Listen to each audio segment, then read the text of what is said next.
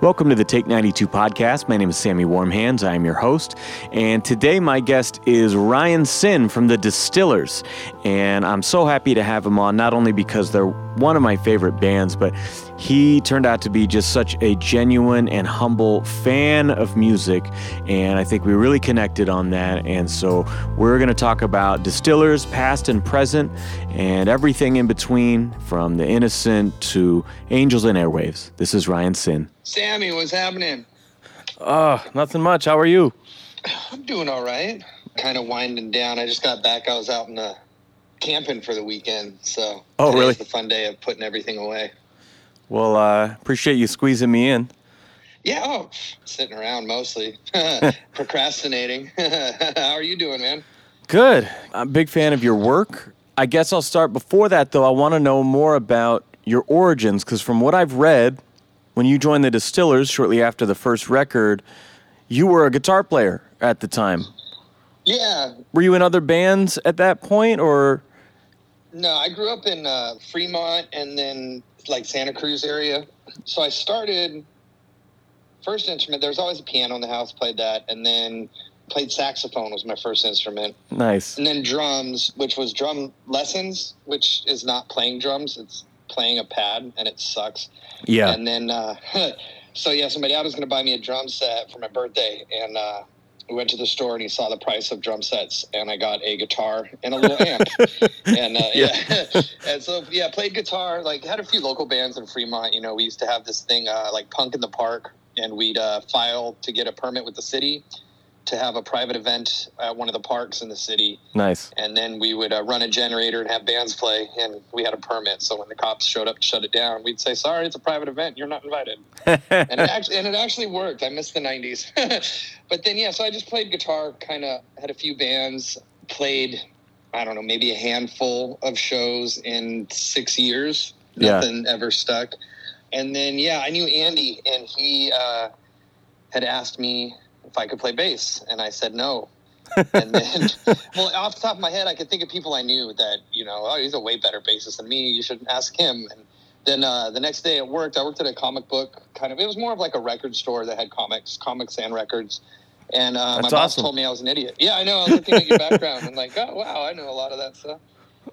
Yeah, it was a cool store called Access Records and Comics in Alameda, kind of just near Oakland, California. Yeah. And, um, yeah, it was a cool shop. Met a lot of cool people there. Uh, but yeah, my boss told me I was an idiot, and he said call him back and uh, tell him you play bass, and if it doesn't work out, then you know I'll see you on Monday or whatever. If, you know, if it does work out, then go have fun.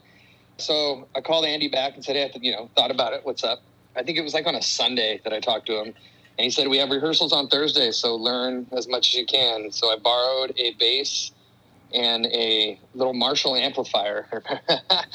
and uh, locked myself in my room for four days and just taught myself the or best I could their first album. Yeah. And uh, tried to learn bass to just as many you know records that I had sitting around, putting stuff on and trying to to learn a lot. I mean, guitar. If you know how to play guitar, you know how to play bass. Yeah. To a degree, you know what I mean. So it was, but I, I wanted to do more than that. And I didn't want to just be like the guy. I felt I had to have some kind of I don't want to say flair, but like technical ability that was better than the average person, I guess. Yeah. I think a lot of bass players found themselves like everyone else played guitar and they were looking at, well, you could do it, right? And it's like, fuck, all right, fuck. sure. You know? yeah.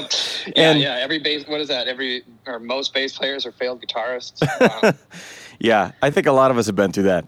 Oh, yeah, yeah it was interesting at that time too like the second wave of punk rock or whatever it was in the early 2000s that kind of came through and kind of coming into that scene. Although i had known a few people and been around going to berkeley uh, started going to berkeley square um, gilman street and like yeah. people in the scene up there. Although i knew a handful it was still now you're coming into a, like like a level where you're not just hanging out at the show, like you're a part of it. I don't know how to. I don't know the right word. Instead of being a spectator, now now it's a profession. Now yeah. there's judgment, if for lack of a better way to put it. so I, remember feeling that going into it, and like that scene as far as bass is, you know, that's like Matt Freeman territory at yeah. the time. Like if he okays it, then you're in, kind of a vibe. Yeah. It's kind of like you're not just walking in like, oh, I can play these songs, cool. It's kind of like, oh yeah, you have to also convince like one of the best to ever touch the instrument that you can do it too. Cool, right? So yeah, that was uh, that's how I got into the band. I had to go to an audition, met everybody at the audition. I think it was like two or three days. Went and had lunch. We clicked. It, you know, we're family now. Have been for twenty years. So I mean, it clicked pretty quickly. That's awesome. What a great boss too to say, "You're crazy. Call them back and say you can do it," as opposed to like, "Yeah, Yeah. you made the right decision. Don't worry about it." yeah.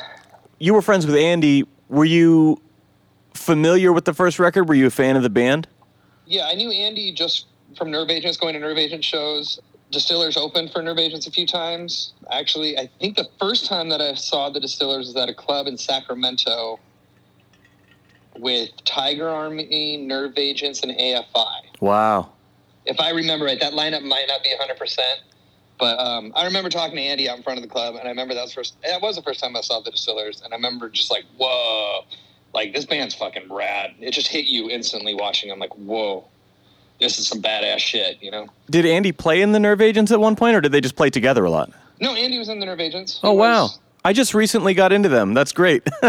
yeah, just for I went to a lot of Nerve Agent shows. Like there was the uh, the Vets Hall in Santa Cruz, and you know a handful of clubs around the Bay Area.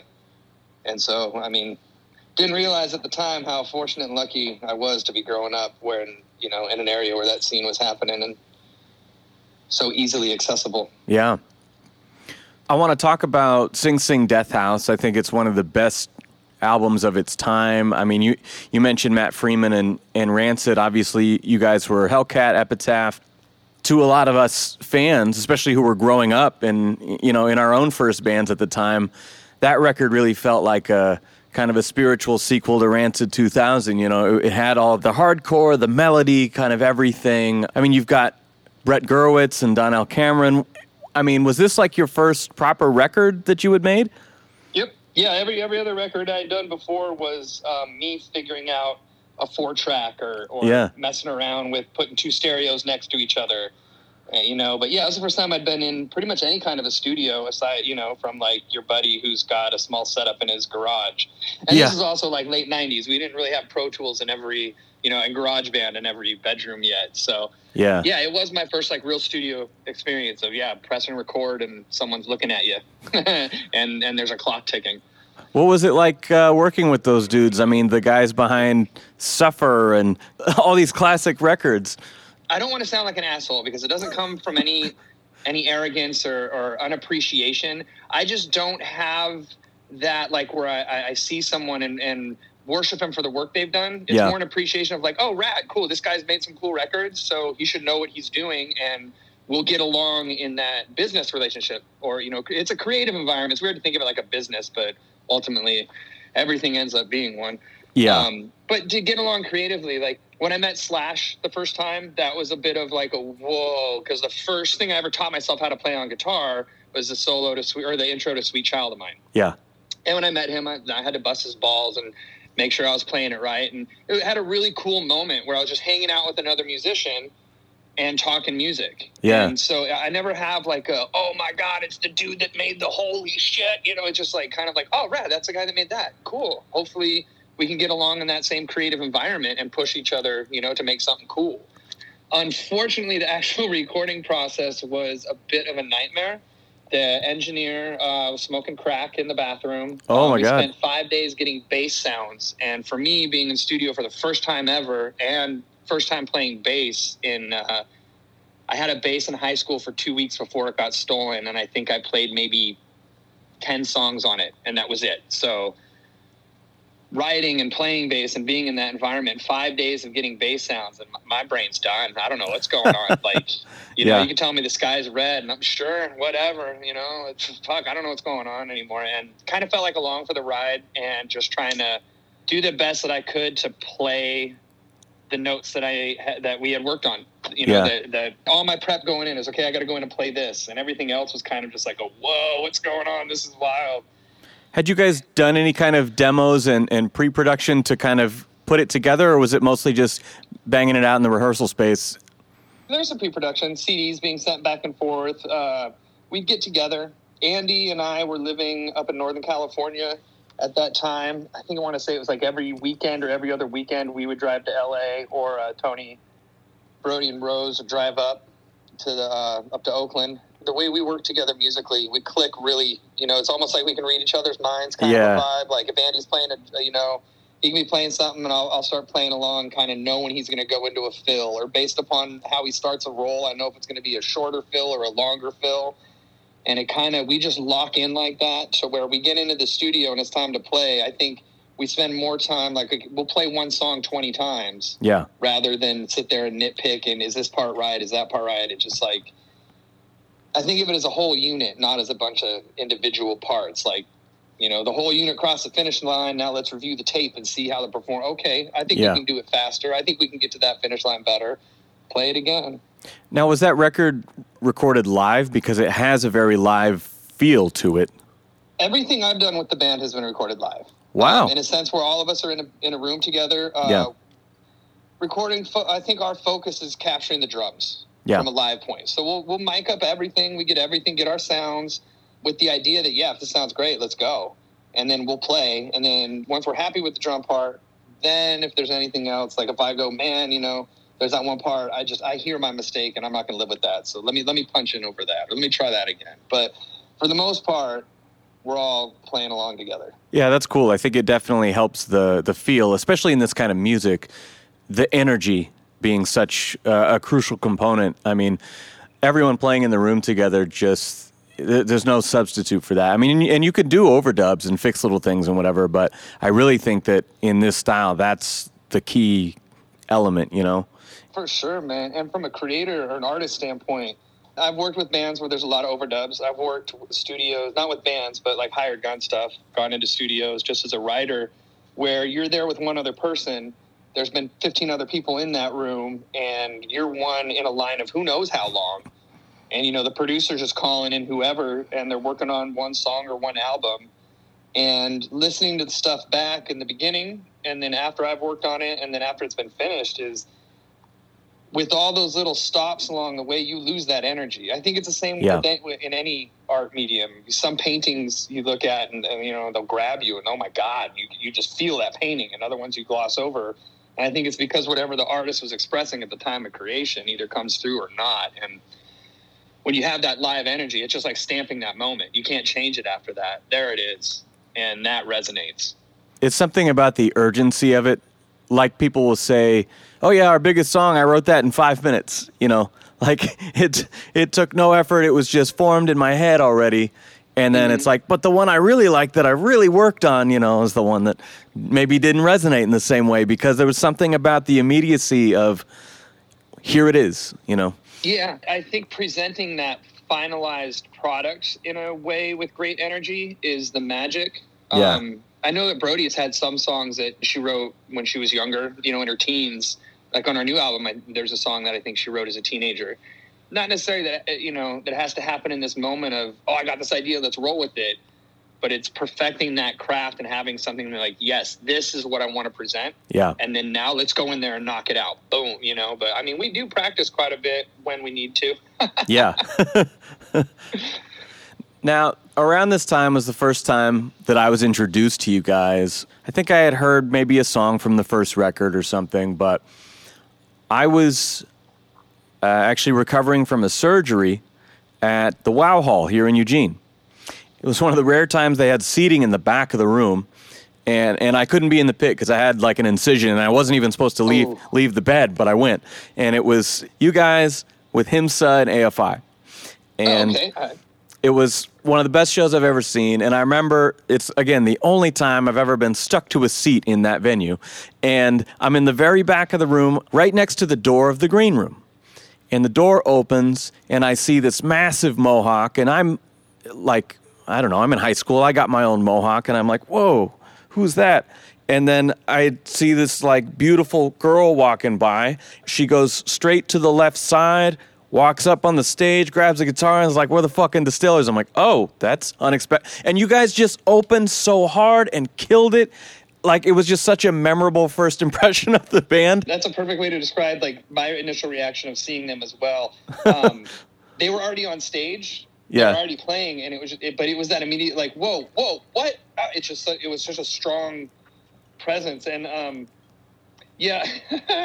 the funny thing about that is, I- I've heard we, from a few times we've heard that like back then we just came on stage and just played, and there was such a strong maybe aggressiveness, and that Yeah. uh, that we were told that there was people and other bands and, and some in the industry that were scared of us because of this no nonsense presence and it's funny to me because I'm only that serious, aggressive side of me if I if I need to be. You know, it comes from insecurity. I don't want to talk to people through a microphone. I don't know what to say to a crowd of. You know what I mean? Like, uh, uh, uh, I, I'm here to play bass. You know, I'll sing the words, but yeah, you want me to talk? That's a good way for a lot of people to hate me real quick. 'cause I'll run in circles until you're like, wait, what just happened? Oh, why am I tired? Why am I? I want to go to bed. This guy talks too much. Yeah, I learned that lesson. Uh, my band took a few years off, and when we were getting our, our new shit together and, and getting our set list together, I was like, you know, I'm going to watch some old footage from like 2007, 2006 when we were playing before. And I, I would start watching those videos, and I'm like, oh my God, we play a minute and a half song, and then we talk for three minutes. Like, this is like pulling teeth. And so I came up with this new method where we would play four or five songs without stopping, like no clicks, no nothing. We just made these medleys. And then it ended up like, oh, well, let's just make the records that way. That's cool. You know, like, let's just play mm-hmm. nonstop. And then people are like, holy shit, what just happened? Kind of like you said, like, there's no pretenses, nothing. It's just like songs in your face. And then you let them breathe for a second. Like, wow, what was that? Yeah, I like that. I think of it as a friend of mine's a, a great visual artist, and I went to see her speak with some other artists, and it was really interesting to see some of the insight of the creations that they had made.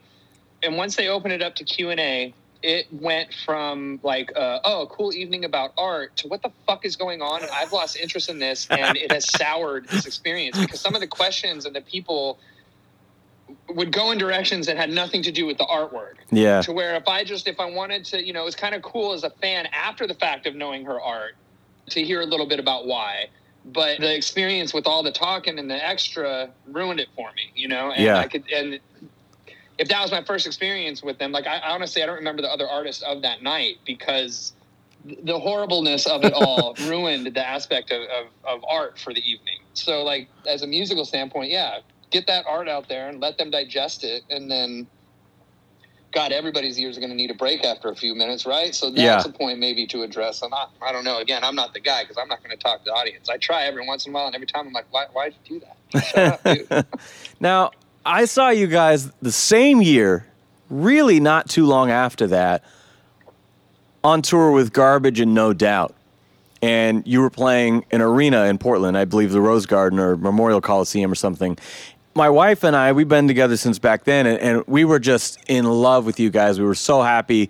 We were also big fans of No Doubt, but to s- see you guys already blowing up like that, I mean, was that a kind of a taste of what was to come? I mean, you guys were still It was it was pretty wild. Tony Kanal, their bass player, he saw us at the I think it was at the Roxy, Mhm.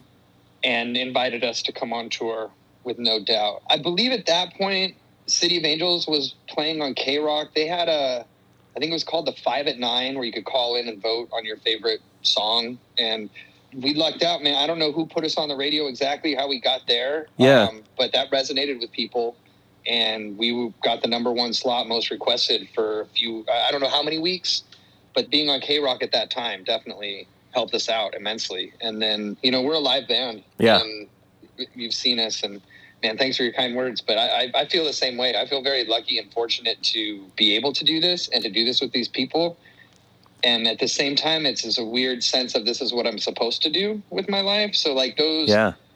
like I definitely, you know, definitely have those that moment. I remember the first time I heard the Distillers on the radio, or I heard Sing Sing Death House on the radio, and it, there's that. Oh my God, we're on the fucking radio. Yes. A record like that too, because I mean, I just compared it to Rancid 2000. Those songs weren't on the radio, you know. I oh wait, two thousand. No, they weren't. You're right. Yeah. Not until uh, Out Come the Wolves and shit, that was, but I'm saying like that was a very aggressive album that still had enough crossover quality to it that it was a rare special thing and I think people were seeing that. man, it's hard to talk about it without. I don't want to sound egotistical or you know like an asshole. I appreciate everything I got, and man, like I said, lucky as all can be to get to do this with the people I love. But growing up, you listen to music, you take so much for it. it helps you through the hard times, some Yeah. of the lowest parts of my life, all, uh, and then to be doing that now, like my whole life has been listening and creating music, and to be a part of a team that creates, you know, or to be able to back Brody and the music that she creates and have people resonate with it, and to give back a little bit of that is like a really awesome feeling, and that like. Fuck, we're on the radio. It's cool. It's like it also hits me. It's like that's because there's a lot of people out there that are taking to heart what you're a part of, the way that you took it to heart with the Yeah. bands you grew up with, and it's just like this like circle of life feeling, right? Yeah. it, which I mean, yeah, it's fuck, it's awesome and holy shit, like feel like I won the lottery, and at the same time, it's just kind of humbling. You know, you were given it, and now you're giving it back, and you're gonna take it again because new bands and some of my favorite bands are still releasing music, and every time an album comes out, I get to take a little bit of that back. Yeah. It's a cool feeling, man. It's interesting too in thinking about that cyclical nature of music because like I just had Brenna from the Last Gang dropping their second record and it's one of those things where like now anytime a female fronted punk band drops every reviewer compares to distillers. I mean you guys became the benchmark at that point. I mean, it's unfortunate that that gets put on us that we're the benchmark because we got. I mean, for us, it was Courtney Love, Yeah. and I'm sure for Courtney Love, it was you know Joan Jett. or- Go- Joan Jett, Yeah. or I was gonna say Pat Benatar, the Go Go's, and I'm sure they you know got Chrissie Hynde, and you know it's it's uh, uh, more a product of bad journalism or lazy journalism, I should say. Yeah. there are artists that I can hear the influence that Brody's had on them Yeah. and their music, and there's others that I, I think that I'm you know I'm surprised when they drop the Distillers as an influence. Like, oh wow, you know, there's some pop artists that were inspired by Brody growing up, and it's like, oh wow, that's awesome. They took that punk and influenced them into create their art. It's obviously their own. Yeah, I, I get what you're saying. I think for me, it's interesting, partially due to representation, and like you said, just kind of lazy. Like that's the only thing I can draw from. But as a, a fan, I mean, I, I'm over analytical. I obviously I love the behind the scenes discussion about the creative process. You know, it's interesting to me when someone applies that label, then I have to put on the critical lens of, okay, now is this simply because of the female singer, or is there a melodic sense here? Is there something in the lyric? Is there a guitar element? Like, what is the thing that they're hearing? And so I kind of don't know when it's legitimate or not, but it's used a lot. Yeah, it, it bums me out mostly because in any time I read, uh, you know, a new band comes out or someone recommends it, it's like, oh yeah, they sound like this. Like there's a band that I just got kind of turned on to, and I'm like, this band is ripping, and Yeah. I love them, and I wanted to share them. It's a band called King Woman, and I wanted to share them, and I just took a picture of the uh, record and put it on my uh, social of just, dude, you know, check this out. And I, there's a part of me that's like, oh, like if you check them out if you like Royal Blood or Castle. Yeah. But I'm doing the same thing. I'm just being lazy because those are like they don't sound anything alike. Yeah. You could say they're both metal bands, but think about how big of a genre. You know, that doesn't really limit it down much. hmm You know, and it's the same thing. So I just, man, I just kind of like to let things sit on their own merit and let people make their own associations because Yeah. you, I fall victim a lot to people assuming that I'm on their side with their opinions. And they'll talk about something, be like, "Oh yeah, you know, like fuck that shit, blah blah blah." Like I, I love that shit. Why would you? Fuck, man. Okay, you know. So it's, Yeah. I hate labels and associations. I like everything to stand on its own individually and be appreciated for that. But I Yeah. think that's a little too optimistic of me. Well, uh, speaking of labels in a more literal sense, when you guys did depart from Hellcat, and that was such a weird, public, personal thing, I don't know. It just seemed like everyone was taking sides at the time, and it, that must have been really odd for you guys who were just kind of brought along for the ride. yeah, man, it was fucked up. Very bizarre to have a friend go through something like that and have it completely judged by this large group of people that had no fucking clue what was really going on. Yeah. and a lot of people hated us. Marriages fall apart all the time. I'm divorced. It's Yeah. like you know, shit happens. Yeah, I remember that being so strange just as a fan. I mean, like I said, we were all in, in high school and throwing our own shows and stuff. And we loved Rancid 2000. We loved Sing Sing Death House. And, you know, when the dust settled from all that other shit, we loved Coral Fang and we loved Indestructible. You know, it, it didn't have to be a thing. You could still just Yeah. love the, the bands and the music, you know? Yeah, I think the thing should have been, you know, in two people's lives and then their support groups to be there for them through that. Yeah. The, uh, unfortunately, the way it reverberated through the fan base was just like a real slap in the face, it felt like. And so when Sire steps in, is that just sort of like a breath of fresh air of like, now we're kind of pulling ourselves out of this situation? We had started kind of, I don't know the right word, transitioning, entertaining the idea, being propositioned. Yeah. Um, but it wasn't a thing of like, label came in and said, hey, and we are like, yep. Because we all came up in the punk scene, which is, you know, whatever the music is, the it's the DIY scene. You Yeah. know what I mean? Of like, why do they want us? And it's because we've been on the rate, you know, and it's kind of like, do we or don't we? And different labels started coming out, and we were courted by a few, and it was weird and gross and icky. and Yeah. and uh, Sire Reprise, they're both, uh, you know, under the Warner umbrella. They were willing to let us be artists and work on the art, and they're the business that works on selling or distributing or whatever Yeah. that kind of was a little underway already and the breath of fresh air i guess kind of came with the realization that everybody hates us and it was breath of fresh air and realized well then fuck them we don't need them Yeah. and we went on we did coral fang and it allowed us to kind of grow into our own. And i don't mean in a music in a, a sound sense. I mean as a, as a functional unit as a band in the way that we work together. And uh, we went from being a band to being a family. Yeah. I mean, going through something like that, I imagine would only deepen those bonds significantly. yeah. It was the four of us against everybody Yeah. you know it's fuck the world we're going to do this and if you're trying to stop us you can you can get fucked too Yeah.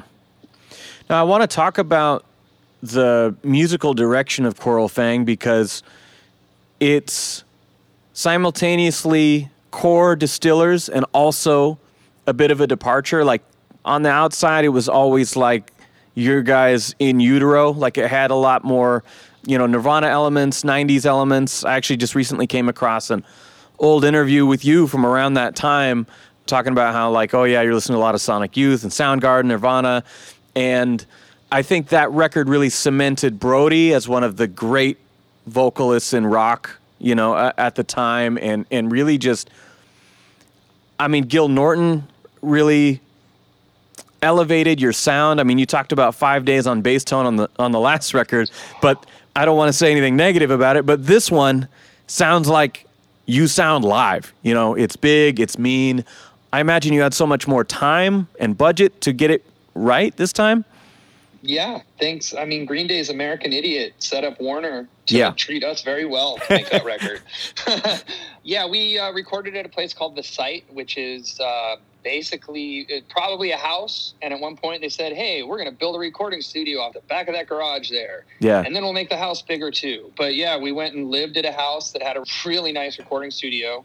We were there, I think, for five weeks. For the most part, Warner Brothers they left us alone. I think they I think they came out to visit once. Just hey guys, how's it going? Can Yeah. we hear something? And we played one song for them, told them to scram, and they did. Nice. we really got to make our record. The sound of it and having that kind of grunge, I guess, influence of, of the Yeah. time, um, I think it was more of us being true to ourselves. I mean, honestly, I have uh, uh, tomorrow. I got to start working on a cover of In Bloom for Nice. something else. So I mean, still rocking that same same vibe. It's funny. My my fiance, I think it was like a, a few months ago, had that like, okay, yep, I'm a '90s kid. Just all the hip hop I listen to. I've been on a hip hop kick lately, and realizing that all the records I'm hunting down are all that early, you know, '90s era hip hop. Yep. Yeah, so I guess just you know that allowed us to um, explore without the stupid labels we carry as kids. You know, we're we're a punk band, we're on a punk label. We can't do that. Yeah. It's like, hey, well, fuck it. The punks all hate us. Do whatever the fuck we want, you know. And so we made the record that we wanted to, without this outside influence. You know, any type of limitation or label or idea of what was expected. We got to just like make our record. And man, I, I can't wait for the new one to come out. I feel the new record is in the same kind of extension that Sing Sing went to Coral Fang. I think Coral Fang into the new one kind of it's not as significant as a jump. I think it pairs pretty good with Coral Fang, but it's definitely yeah. has that next kind of move, if that makes sense. Yeah, that's exciting. Yeah, it is. Being an artist, I think there's some bands that can do it, and I'm not going to knock any of them. I love the Offspring, and they've kind of been making the same kind of records uh, for a bit. They have their sound, you know. Yeah. Same with like Pennywise, and there's some other bands that can really do it great, and then there's some bands that for some reason it, it you feel a lack of growth. Yeah. Being with Andy, Tony, and Brody, and continuing to grow is it's it's pretty rad. And uh, man, I want you guys to hear this. I wish it was out already. yeah, I can't wait. I mean, I was going to ask if you guys were working on something at the end, so I'm I'm glad to hear it's already uh, happening. We have, yeah, we got one. It's just the great fuck up of the world that we're still dealing with. Yeah. Well, I want to spend a little more time on Coral Fang because that's really a significant album in in my life. Relaxing the tempo a little bit. I mean, aside from some of the songs, but I mean, was that freeing to you as a bass player? Because I feel like you are kind of coming into your own there. Yeah, I didn't have to um, meet those expectations.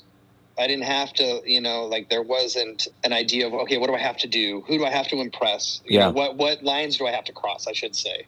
You know, what hurdles do I have to make sure I've knocked down and proven my worth before I move forward? It was more of just, like you said, kind of coming into my own, especially as like I was I was a metal guitar player huge yeah. black metal fan, and I was living in San Francisco at the time. I joined the Distillers. Was trying to start a black metal band unsuccessfully. Trying it was hard at the time to find other musicians. So switching to bass was kind of for me. Uh, Sing Sing Death House was a lot of metal riffs, a lot of like metal scales. Yeah. Um, just playing them on bass, and then with the slowed down tempo, um, the hunger is the first time I had ever tried to play a song uh, without using a pick. Yeah. And I think that was in studio that that happened. Of just like, hey, we're playing it at this tempo. You know, let me try it without a pick. Let me see that. And I listen to it now, and I can hear like, oh, I, it's a little cringy. Technique wise, ooh, ooh, I had no idea what I was doing. Why did I? but it, but it fits. It works.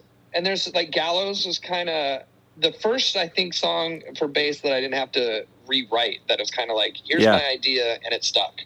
A lot of times, like uh, for one song, I'll write ten ideas and then kind of once we all get together and start playing, figure out you know what works, what doesn't. But um, that was I think the first song where it was kind of here's my idea and it worked. And it's also kind of a out of timey sort of weird. What do we call it? Uh, Gil called it the knuckle dragger. Yeah. Which was you know, and it was kind of that's a little bit more of me on my own as a musician without playing with anyone else, that's kind of the style that I write. Weird, intricate, like John Frusciante kind of oh, melodies with counter melodies. I'm in just, love with Frusciante, man. Yeah, I, I spend too much time with the delay pedal at home.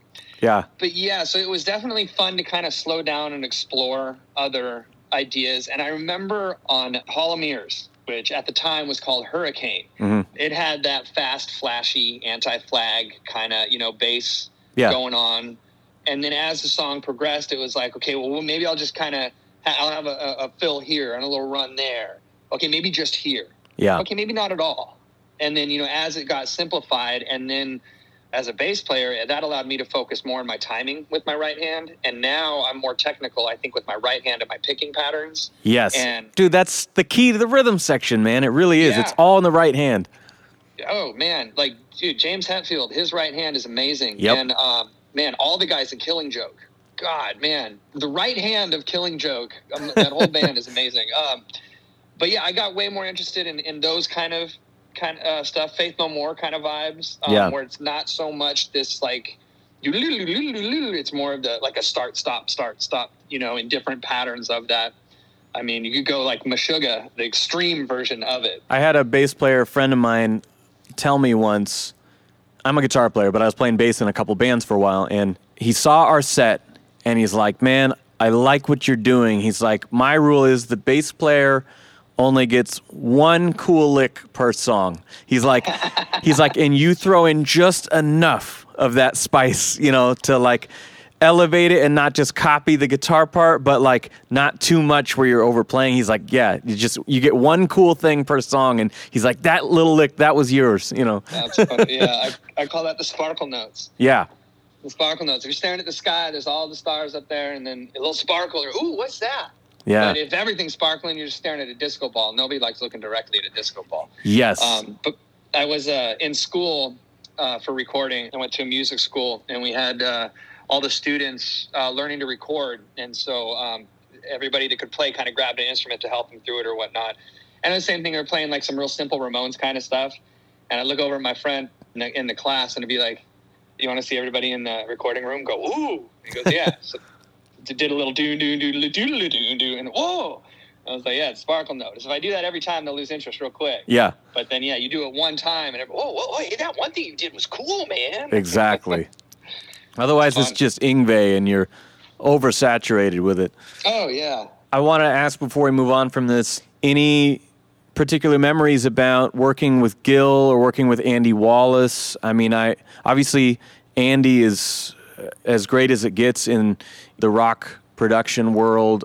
Gil, I know for doing the two best sounding Foo Fighters records. Um, his, his guitar tone, his ear for guitars is just brilliant.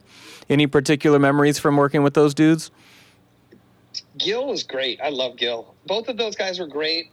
Everybody that worked on that album with us, in a room with us, or working on that, were great in the regard that they let us be us Yeah. and let us ask questions. Let us say the stupid things. Like it, it's kind of whiny. That's that that guitar solo sounds hollow. Hmm you know, and, and they let us, you know, play along those lines instead of kind of. We've had a few producers come in with their ideas, and you can tell right away that this isn't going to work. Yeah. And I've had some moments with producers or you know in studio where you're just kind of there's that tension where it gets to the point of I'm not having fun anymore. Yeah. I mean, that's part of the process. And, and but with Gil and them, there were- it was just I remember being a lot of fun and a lot a, a lot of creativity going on. Not afraid to get weird. I mean, we brought drills, uh, hammers. We had all kinds of fun stuff going on. At one point, I had a bass that was I don't remember what the open tuning was or what each string was tuned to, but they were all tuned open to different parts of the song. And that was plugged into a bass amp with a big muff pedal, and that was just on. So anytime that I'd hit these certain notes, it would resonate on the open string and just cause this distortion, um, kind of you know ambient distortion on a few things. It ended getting tucked in there that you can't really hear it. Yeah. Um, you know, I don't notice it when I listen to the album, but that creation is so much fun. And then, uh, man, working with Andy Wallace was just like, man, that was like going to. And I don't mean it in a bad way, but like if there was the coolest grandpa in the entire world and he Yeah. was like crowned king cool guy, Yeah. like and everybody knew he was the coolest grandpa, and we got to go and listen to the coolest grandpa stories is what it felt like. And I don't mean it in a bad way. He just he was an older guy and he had some awesome stories to tell.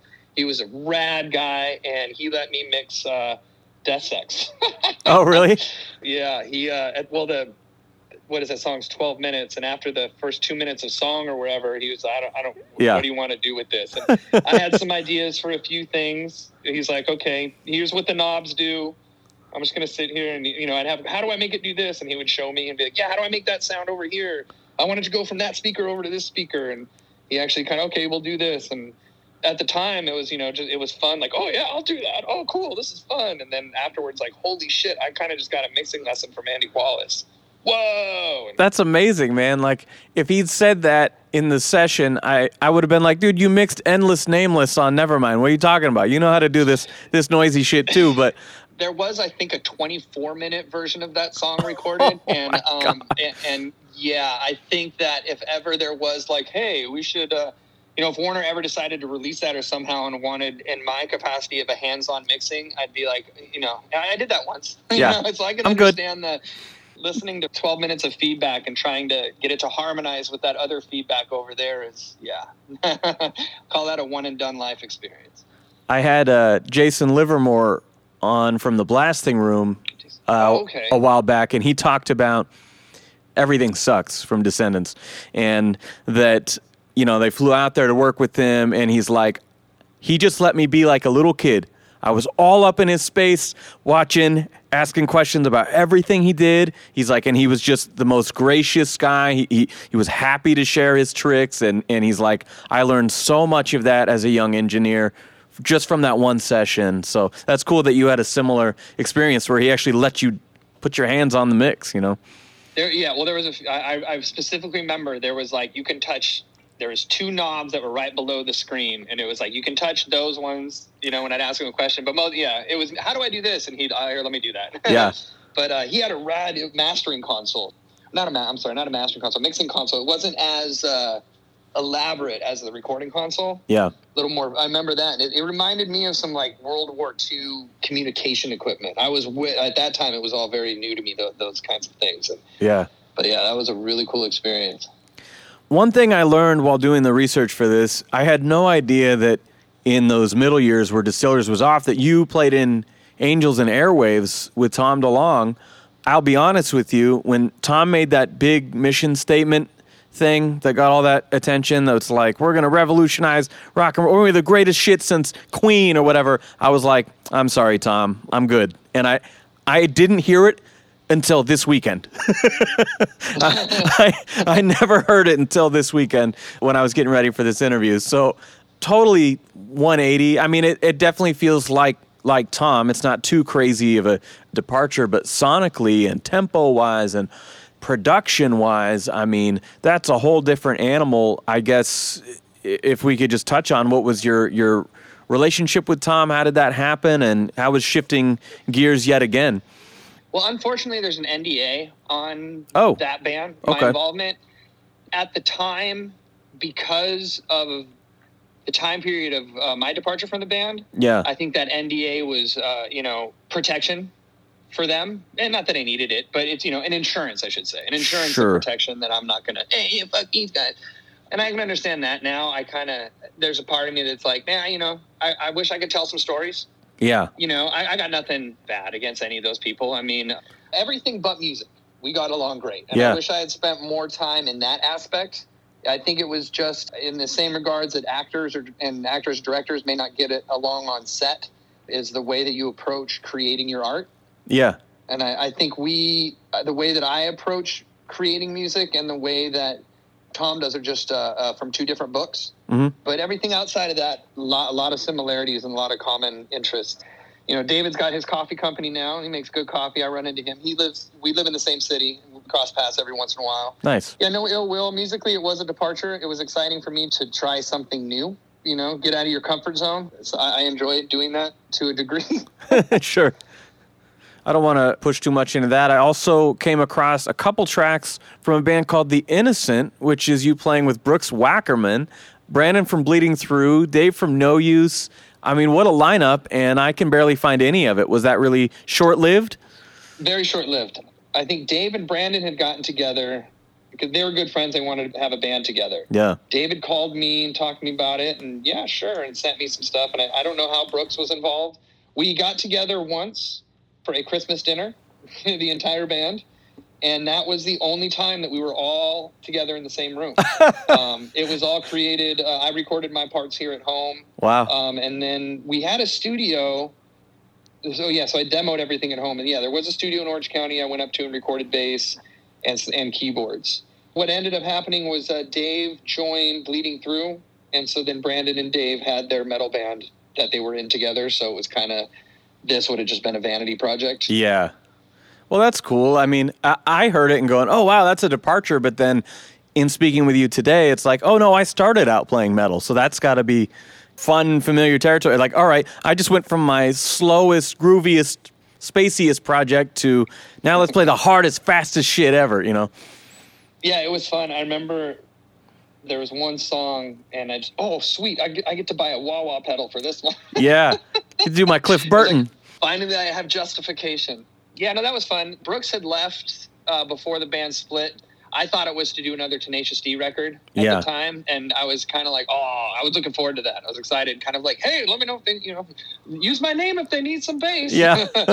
um, and then uh, my friend Adrian, drummer from At the Gates, uh, he played with Cradle of Filth for a while. I reached out to him, and he had we had one song that I don't think I don't think Brandon ever added. I think he wrote lyrics, but didn't actually put them down with Adrian on drums, and that even sent it to another level of metal that had the real like like Swedish death metal kind of vibe happening to it, and I got real excited. And, then yeah, and then Dave joined Bleeding Through, and it all went bye bye. But it was a fun time of getting to create you know, a new, not new style of music, but yeah, coming from a real spacey, subdued, focusing on harmony and kind of Yeah. And going into yeah, playing 220 BPM and yeah. Yeah, that's my shit. Now, forgive me because I'm not as versed in metal. I recently got into the Haunted. I know that they are members of. It's not at the gates, is it? Yes, that is the same drummer. Oh, it is the same uh, drummer. yeah. Okay, man. Yeah, I just got their their self-titled record, and I am in love with it. So yeah, I totally know the style you're talking about. Yeah.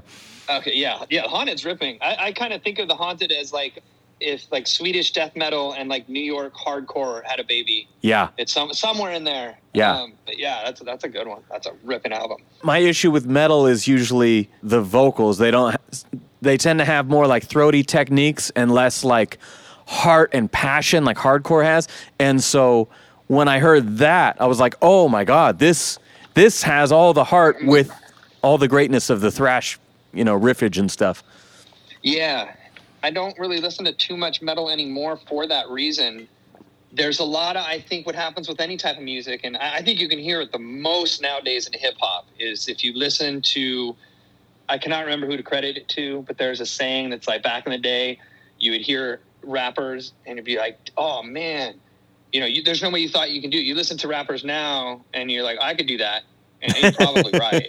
Yeah. Um, not saying that I can rap by any means. I'm just, you know, just that saying. But I, I hear that in music where the reason that it was created, that those artists created it, and the reasoning behind it, it had a meaning and a purpose. And then Yeah. once years after that's gone by, then it's just known for its sound, its distance from from the meaning. So like the second wave of people that hear it, whatever reason that the first generation listened to it resonated it, the second generation is going to resonate for a different reason, and so on to the point where it just becomes oh, that's a sound. That's what you're supposed to sound like. So the Yeah. singers, yeah, it's like you're going to be in a metal band. You got to have a singer with rough vocals, you know. And a lot Yeah. of my favorite metal bands now are bands that kind of bridge that. You know, like Borknagar has that ability. I don't know if you've ever heard of that band. They have an ability mm-hmm. to have that, you know, real harsh vocals and then the melodic kind of singing on top of it. And Yeah. Sarah Jezebel Deva, who she sang for, she did all the female vocals with Cradle of Filth for a bit.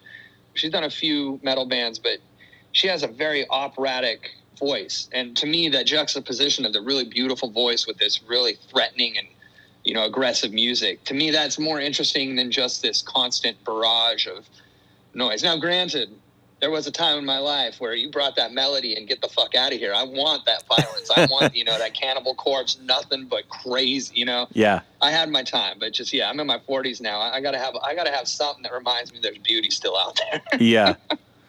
Let me circle back to Distillers here. I saw Brody's solo band in 2014 up in Portland. And oh, right. I was, first of all, surprised to see Tony on stage. And to be frank, I, I mean, obviously, I love the Distillers. I didn't quite get the Spinnerette and solo direction. It was just different influences than I'm familiar with, really. But I wanted to see her. It had been so many years. So we went there. I'm like, oh, wait, this is half the distillers. And then they start playing all these deep cuts, the fastest shit. I'm talking like bullet in the bullseye. And it was the greatest surprise at a show. It was amazing. We were all blown away. We were so happy. I was just fucking singing at the top of my lungs. And then fast forward a couple years, I actually ran into Tony at Amoeba. And I got to see you guys when you did the reunion tour. It was like, holy shit, it was the polar opposite of that other set that I saw. This was all the groovier stuff, the Coral fang stuff, the really dynamic, you know, set list with I think maybe you did an encore with some of the faster shit. Cause it surprised me a little bit and going like, oh wow, well if if she was doing that on her solo shit, I imagine they're gonna come out more pissed than ever. And it was like, no, we're gonna pick up right where we left off. Well, make no mistake about it. I am more angry than I've ever been in my entire life. it's a refined and distinguished anger that knows when to lay back. No, um, Yes. the reunion was ah fuck man it was something and it had been in my mind i want to say like as a constant um, for about six years and uh, brody and i talked about it and the best way that like all those years in between there was a sense that we just weren't done Mm-hmm. It wasn't a need for you know a sense of closure or anything like that there was just this like no we're not done i don't, I don't know how to describe it but in, in my head it started like okay how are we going to do this if it's not done what are we you know like by the time I remember we went to our uh, favorite little Mexican restaurant in Burbank that we used to have all of our business meetings at back in the early 2000s. Yeah. And so walking back in there, I, w- I was recovering from a, a broken leg. So I had a cane and all, you know, hobbling around and uh, walking in there. I was the last one to arrive. And I just remember when we all sat down, it was like, I think I said like, I need a minute because this is overwhelming. Yeah. And I think we all, I think there was a minute or, or, or three or five of us just kind of like sitting there and letting that like giddiness go away. So we're not like, oh my God, idiot. There was like a feeling, it was just emotionally like, wow. And then that first show for me back was bittersweet in the sense that the only bittersweetness is that um, I'm not a huge fan of the city that I live in. And that's where the first show was back. Oh, God, I don't know how to describe it. It was awesome being back in a smaller club yeah. you know, like kind of the same size as the places where we started. God, it was getting to relive the beginning of from when I joined the band to Coral Fang. It was reliving that within two and a half weeks, yeah. playing the smaller clubs and then playing some larger ones. And it was cool. The club we played, I've been there, you know, hundreds of times to see other bands. Um, actually, I saw Brody's band there. Would you say it was 2014? Yeah. Yeah. When I saw them Wow. solo, I had to look it up to see when the, the show was. Yeah, I saw that same tour. Oh man, there's some funny moments from that. That's when I, I first met Eden, who's uh, was our guitar tech, Brody's guitar tech Oh. uh, for us now. That was the first time I met him, and oh man, I thought he was some real no joke ass kicker, man. there's no like backstage. All the gear is kind of next to the stage, and there's duct tape on the ground, and it's like, yeah, don't cross the line. Yeah. But sometimes it's like you kind of got to lean over to see the stage or whatever. And every time I set, this dude would tap me on the shoulder and just give me this stern look of like, yeah, and that, and then uh, yeah, when they, I, I do remember them playing. I think it was Sing Sing and Bullet. It was it was an older song, and Yeah. I, I told my parents, I say, I'll be right back, babe. I'm going to the pit. Yeah. And I, I met, and I'm in the pit, and I just remember there's like, you know, I'm, I'm, I'm having fun in the pit, and this kid in front of me just turns around and gives me this look that just like it hit me straight into my heart of like, old man, get your ass the fuck out of here. You know, it's like You're like, "Fuck you, that's my Like, song." what is this- you why is this guy running in a circle and bumping into everyone? We're just trying to pogo dance. It was like, uh, yeah, it was like it was this kind of moment of just like, but it's I, I, I played on that song. You know? Yeah.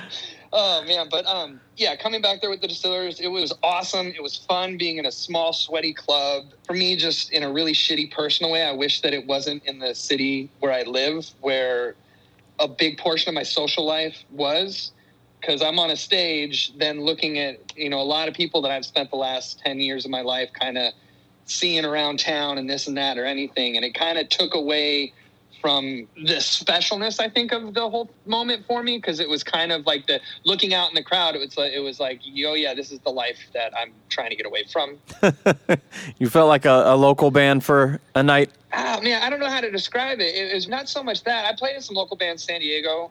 You know, I've always been playing music around here and playing these. It, it was just kind of, I don't know how to describe it. In it's just this way of like, this is everything that I did before I came here, Yeah. and I came to where I live, and the band ended, and then I had this life here, and now it's like. Oh man, I don't know how to describe it. It's like the two merging together and my brain freaking out about it Yeah. And one aspect like when i play live i'd say 90% of the time my eyes are closed that's my moment to where i let go of everything where i can actually just everything in the entire world can fuck off i this i don't care i'm singular track right now and this is it don't fuck with me Yeah. and then opening my eyes and seeing my neighbor uh, you know, it's just kind of this weird like juxtaposition of like you know what I've been doing every day for at least ten years. You know, it's kind of like being a musician. You know how you can fuck yourself up. Think shit. Did I do? la- Do I have enough laundry? Oh fuck, I fucked up. You know.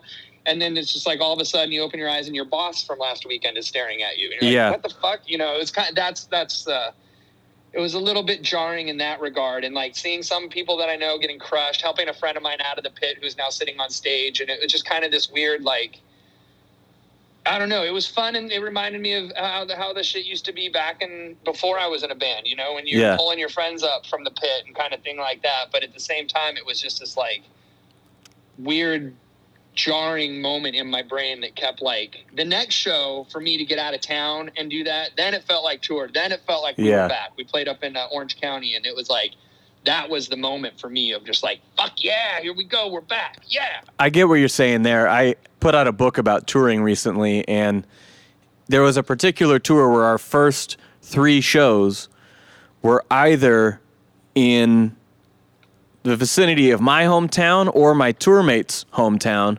And so I was like, the first three shows, we're all sleeping in our own beds, and this is fucking weird. And so it's like the fourth show when we crossed into Washington's like, all right, now the tour has started. Mm-hmm. We're half a week in, but now it's started. Yeah. Yeah, if the show here had been like, you know, the, like the second or, you know, fourth show, Yeah. you know, get a weekend or something, then it, it might have felt like a triumphant homecoming, you know, Yeah. something like that. But it was just, you know, having the landing gear take off from here was just a little, I mean, it's my own brain, you know, just my own little like Yeah. jarring of, you know, you're trying to listen to a song and someone keeps, you know, you take your headphones out. I'm trying to enjoy the music here. Yeah. And you're pulling me out of it. Well, I was full disclosure bittersweet. I was excited when you guys dropped the live in lockdown announcement. I'm like, oh shit, this is we're getting a proper release of this. But like me being of the age where all the music I've ever bought was on CD, then I was immediately disappointed. Oh, I can't buy this. Okay, never mind. But it's a cool project. I was able to at least check it out on you know online, but um, I kind of thought that that was it. You know, it was like, cool, they're dropping some live shit. I hadn't actually heard that you guys were back in the studio. So tell me what we can expect going forward. How long have you guys been writing again? Well, I know that there's one song on the album that I think Brody, uh, like I said, I want to say she's 14, 15. Wow. Something she wrote, yeah, back then. I don't know what to expect for the future, man. Like, I mean, we're still, I'm, I'm still looking forward to the same tours that I've been looking forward to going on, you know, that, that were in my head in winter of, you know, 2019. Yeah. We came home from tour with uh, Alexisonfire. I came home in January, and I was looking forward to going on tour in June, uh, a specific tour in June. Yeah. I am still looking forward to going on that tour next June. I was looking forward to going to this June, and I'm still looking forward to going on that tour next June. But yeah, when we got back together, we didn't think of it as like, oh, we're going to go on a reunion tour. I mean, for Yeah. us, it was literally picking up where we left off. I want to say within, you know, like hanging out, like within a few hours, if not like the second day of us being back together, it felt it felt like, in a weird sense, yeah, it'd been 14 years or, or something like that. But also, it felt like it had been maybe a week or two. Yeah. Like we had we had gone home from tour, and now we're getting back and ready for the next tour. Is kind of how it felt like. So it wasn't really a sense of yeah, let's let's do the reunion tour and we'll go out and have some fun. It was kind of picking up where we left off and being like, okay, well, do we go into the studio or go on tour? And it was, you know, we're a live band. Let's go live. Maybe I'm forgetting. You guys did drop a single uh, in 2018, didn't you? Yeah, we dropped uh, Man vs. Magnet and Blood and Gutters. Yeah, that's right. Okay. Yeah. That was fun. That was fuck, man. That was punk as a motherfucker. Yeah, we recorded that. I, I want to say from recording it to releasing it was a week or two. Wow. It went quick. Are either of those going to be on the next record? No, Cool. All fresh stuff. no. Oh yeah, I think those songs were kind of like, well, Blood and Gutters is a cover of one of Brody's songs. That was Oh, okay. album. And then Man versus Magnet. I guess you could say that song might be the bridge from Coral Fang to the next record. Okay. sonically a little bit. Maybe it's the first step onto the bridge. but yeah, we picked up where we left off, went on tour. Then yeah, we started writing. Man, like I, my time frame is so messed up from this quarantine. And Yeah. There was some interesting. Like I had been in sort of a quarantine until the distillers got back together. Mhm. Um, I had some surgeries and a, a really bad broken leg, and I was actually bedridden for almost five weeks. So Wow. going on tour was kind of like cool back to the world but in a different way that i hadn't done in many many years Yeah. yeah and then it was a nice little break and now we're back at home Yep.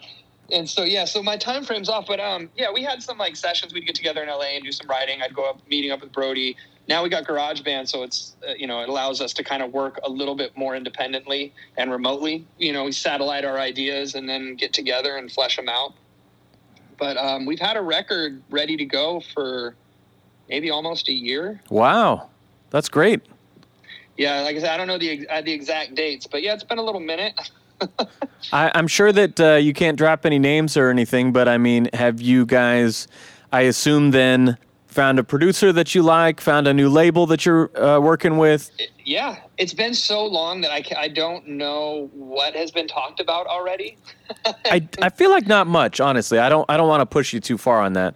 Yeah, oh no, that's okay. There, there's nothing that I'm worried about giving away. Of like, oh no, I spilled the beans, but it's kind of like I think of it as like Marvel. It's like I could tell you something, Yeah. and you'd be like, oh, that sounds cool, but it's it, nothing I say is going to be as good as listening to it. Yeah. I can tell you all about the next. You know, I can't. I wish I could. I can tell you all about the next Thor movie, but no matter what I tell you, it, you sitting there and watching it, that experience is gonna. You know, I'd rather just leave it for that. But yeah, we got a label producer that has made some of my favorite albums Awesome. hopefully, you know, we'll see what. Uh, I think we're all on Delta at the moment. Yeah. we'll see when that lands or departs, whatever. But uh, yeah, let's, I'm hoping for uh, early next year. Cool. That's my, my personal finger crossed moment. Is is by then It'll, we'll have some new music out. Awesome, man. Well, I I and everyone else will be looking forward to it.